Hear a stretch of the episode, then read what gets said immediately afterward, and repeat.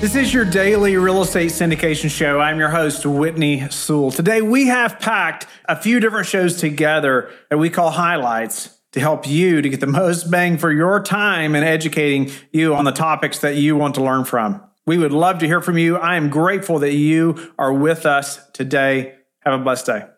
Our guest is Ben Risser. Thanks for being on the show, Ben. Thank you for having me. I'm glad to be here. No, I'm honored to have you on the show. And Ben and I met at a conference, I guess, over a year and a half ago now, and we got to have a meal together and got to know him. We've talked a couple times since then and learned each other's businesses a little bit. And and he has some very valuable abilities and uses uh, or things that he's doing in his business that he's going to be able to provide lots of great content today and help us in a big way. So thanks again, Ben. And a little about Ben. He's a recovering aerospace engineer. That's interesting. And 500 60 plus units syndicated in partnership with Matt Faircloth of the DeRosa Group, who, you know, Matt's been on a couple different times, and I know the listeners are familiar with him as well. Ben is primarily focused on the operations and finance side of the business, and, and we're going to hop into that today. And uh, but Ben, give the listeners a little bit more about your background, and let's dive into how you're scaling these systems and processes that you're working in the background that's making this business so successful. Sure. Like you said, I'm a recovering aerospace engineer. My, the beginning of my career, I was well, I graduated from Penn State, so I got to get shout out to Penn State first, and then got my first job at Boeing in Philadelphia. I was uh, an engineer on the C 47 Chinook program in Philadelphia, and uh, worked there.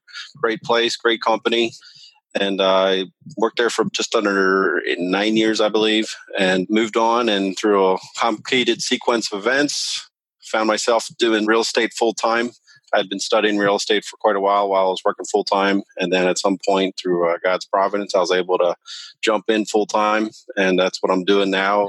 Doing syndications with Matt and Liz Faircloth. Awesome. Well, we think very highly of Matt and Liz and have been uh, honored to have them on the show as well and look forward to our conversation, Ben.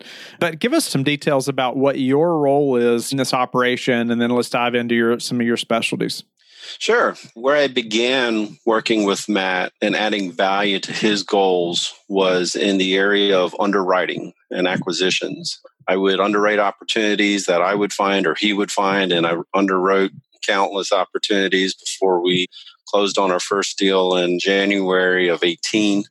Since then, my focus has shifted from doing the underwriting to overseeing the acquisitions team and the tools and the processes. And i'm really moving more into a operations systems focus and also finance basically making sure the money flows through the companies and the dollars go to who they need to go to when they need to go to them. Those are things you don't necessarily learn or that's not the sexy part of syndication that a lot of people advertise and try to promote in their educational programs. It's kind of something that comes upon you once you acquire the asset. And uh, at the scale that we're at, we're at around just over 500 some units. You start to find bottlenecks in your business. And those things become readily apparent when you start to scale and the volume of transactions and the volume of dollars flowing through the business and you realize wow my systems and processes need to be restructured to support the scale and continued growth and so that's really been my focus this year is just building scalable systems.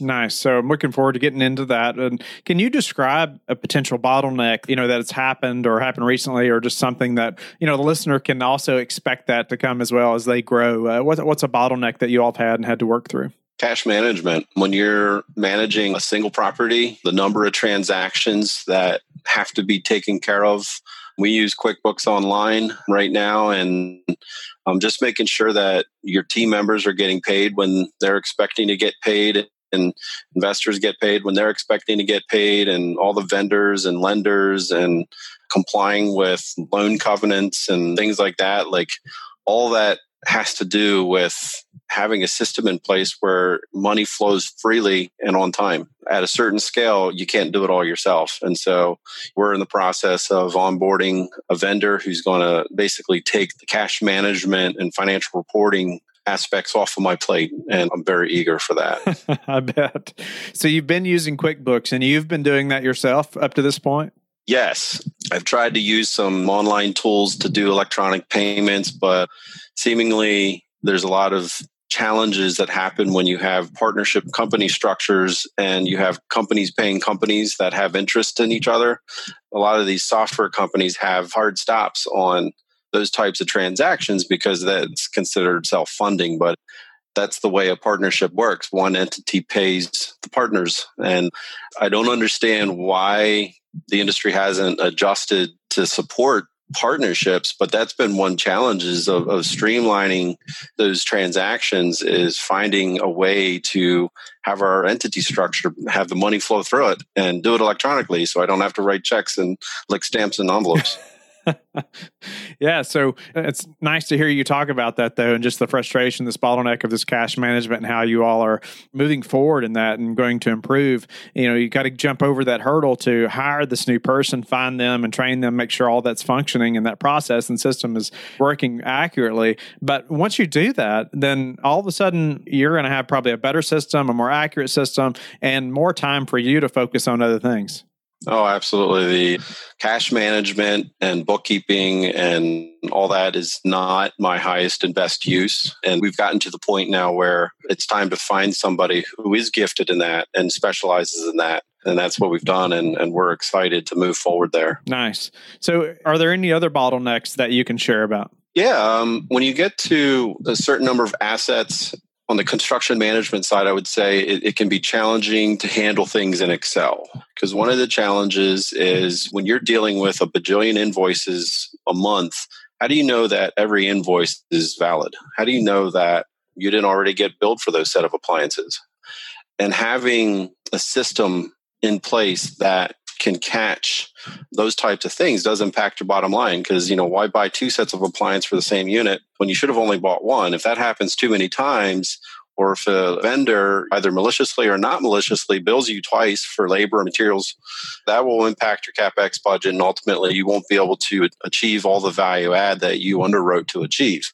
And so I built a monstrous Excel tool that catches all that, and, and turned out I was the only person that could use it and that's really not scalable because I'm the single point failure there. Mm-hmm. And so we're going through the challenge of trying to procure a software tool that works for the team. It can't just work for me, it has to work for the team, the people doing the work. And so we're in that process and just being able to handle all of the paperwork and then the lender requirements for draws and keeping track of all the dollars and the integrity of the invoicing and the bills we're paying. So that's definitely something that will show up once you reach a certain scale. Yeah, and it's hard too when you're at that scale. There's so many invoices, right? There's so many things happening. It's hard for you to track. Well, did I pay for this already or not? And even a vendor, they're invoicing so many people as well. It could be a legitimate mistake yeah. that you know they invoice twice. And then if you're trying to stay on top of paying those bills and you pay it before you realize that you already paid it right? Yeah. And then once the money's out the door, good luck getting it back because they've already spent it. Right. yeah, it's been spent for a long time. So let's dive into maybe another scalable system or process that you've had to implement as you all have scaled. There's numerous people listening, I know, that have maybe they've got their first deal or two deals and they're getting to that two or 300 units, maybe up to the four to 500 units or more. And they're looking to create these scalable systems uh, and processes as well. So, what's another system or process that has helped you all, or that you all have implemented because of the of the growth? Well, there's two areas on the asset management side. There's having a system and process in place where you are able to collect the key performance indicators of each of the assets and measure the, you know, do basically a pro forma to actuals analysis so that you have your finger on the pulse of what's going on. And if you're trying to do all that in Excel, what you end up with is a double entry going on between Excel and your bookkeeping system. So we were living with the pain of double entry for a while. We're pushing very hard to get into a system where it's only single entry. So all the financials and all that, it's all in the same tool that you're entering the data once and that you, you've got your pro forma in that tool and you've got your actuals in that tool and the tool generates the analysis that you're looking for and you don't have to enter that stuff into your accounting system and then also enter it into a spreadsheet or download from your accounting system into a spreadsheet and then do all this data processing, which opens you up for error. Unless you're boy genius computer engineer and you can write macros that do everything for you, a lot of this is a little bit manual in Excel. So we're trying the best we can to get out of Excel tools, though you have to be careful that you don't get out of an Excel tool into a tool that's more complicated in Excel and that's taking up more of your team's time than it was in Excel. So, like, procuring tools is critical, I think, to long term success. It's critical to your team members not killing you or quitting. So, I would say having a solid system in place to do pro forma to actuals prior to acquiring your first asset is good. So don't just focus on the tool that allows you to get into the asset. Before you get into the asset, think about what kind of tool am I going to use to do the budget actuals and actually do a proof of concept before you throw yourself into that. Give us a little bit about your background because I want to hear the story about how you became this awesome entrepreneur. Sure. So all of it was not a plan from the beginning. I originally graduated from University of South Carolina back in 2012 and commissioned into the military and I spent six years in the Army in Washington State before, well, four there before moving to Fort Bragg, North Carolina, which is where I built a lot of my business. But those years in the military really set me up for success in a lot of ways because they teach you, you know, leadership, aggressive actions, how to work with people, standard operating procedures, all of those sort of things, and an aggressive mindset.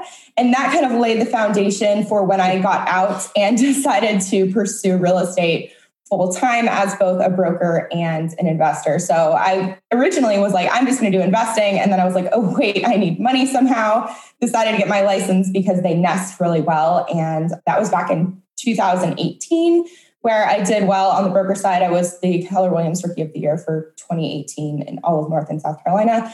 And by the end of that first year, I had 16 doors. And then you fast forward, we're at year three and a half now and have a five Pillars Realty Group, which is my, it was a firm. Now we're underneath the XP. It doesn't really matter, but two locations in Fayetteville and in Charlotte, as well as 74 doors. No, that's awesome because I talk about my military background as well. First, thank you for your service. Grateful for all our servicemen and women who are out there serving our country. So grateful for that. I also talk often about how the military helped me become an entrepreneur, just the mindset alone. It took me a little longer to make that decision and become an entrepreneur, but I go back to just that never give up mentality. You talked about like kind of teaching you to be aggressive at times and even just the policies and procedures and planning things out, so important as an entrepreneur. Let's jump into that a little bit. I know you, so you leave the military, you become an entrepreneur. What was that transition like a little bit? It was rough ish so, as most people would probably imagine, going from a steady position with a W 2 paycheck coming in every couple weeks, security, over to 100% entrepreneur lifestyle, either based on commissions or anything I can make off of my properties, is a big leap of you know faith in my own abilities and able to execute the idea that I had. So that was a challenge, especially starting out. A lot of the challenges are legitimacy, and you don't have the experience to back anything. And a lot of the times, your competence in what you're doing is what leads you to be confident. And it's really hard to have that confidence that you need to execute without that experience. So that was definitely a struggle but a lot of different aspects of again the military so in the military you can't come back to whoever your leadership is and say I couldn't figure it out. Like I just can't do it. Like that's completely unacceptable. That lesson alone is so valuable, right? You have to go figure something out. Oh my gosh, you got to find a way to win no matter how you do it, get scrappy, get dirty, figure it out. And that being deeply ingrained in my mind helps so much because there's so many times when you're building a business and just getting started where it's super challenging and if that it wasn't in my mind that you just have to figure it out. You know, I, I guess that's why a lot of people don't you know stick around for too too long as entrepreneurs so important. I'm trying to teach my six and eight year old boys that lesson, like just constantly, like, nope, you got to figure it out. Go do something, make a decision, right? Make it, even if it's the wrong one, like go after it. You know, I want to think through that process a little bit, but, you know, as far as becoming that entrepreneur and moving forward in that, because there's some key things that are important to any entrepreneurial journey or business, right? And you've become really good at a few things that we all need to become very good at, right? And some of that's, you know, the systems and the people. If you can operate systems and people, then you could about have any business, nearly, right? Or many businesses. And so let's talk about that time period a little bit and some of the first systems you had to put in place and maybe then some of the first people or you know that helped you to scale to where you're at now very quickly. I mean you've scaled very fast right? I think most would say very fast. And so some of the first systems you had to put in place what were they? And how did you do that? Yeah and i was going to say so it's not even systems that people have a trouble with. I, I don't think it's building the systems. Like if the systems are there, people can follow and check every block. It's just that initial wave of you're getting into an industry where you don't know what you're doing. You have to build things from the ground up. So what I learned from the military and instinctually do is I document. So in my mindset, I never want to do the same work twice because that's completely inefficient. So I would do research, I would compile that research into a cheat sheet, and then I would save that cheat sheet for next time on my computer. And you know, you just use a little search bar, pull it up. Oh, that's how you do it.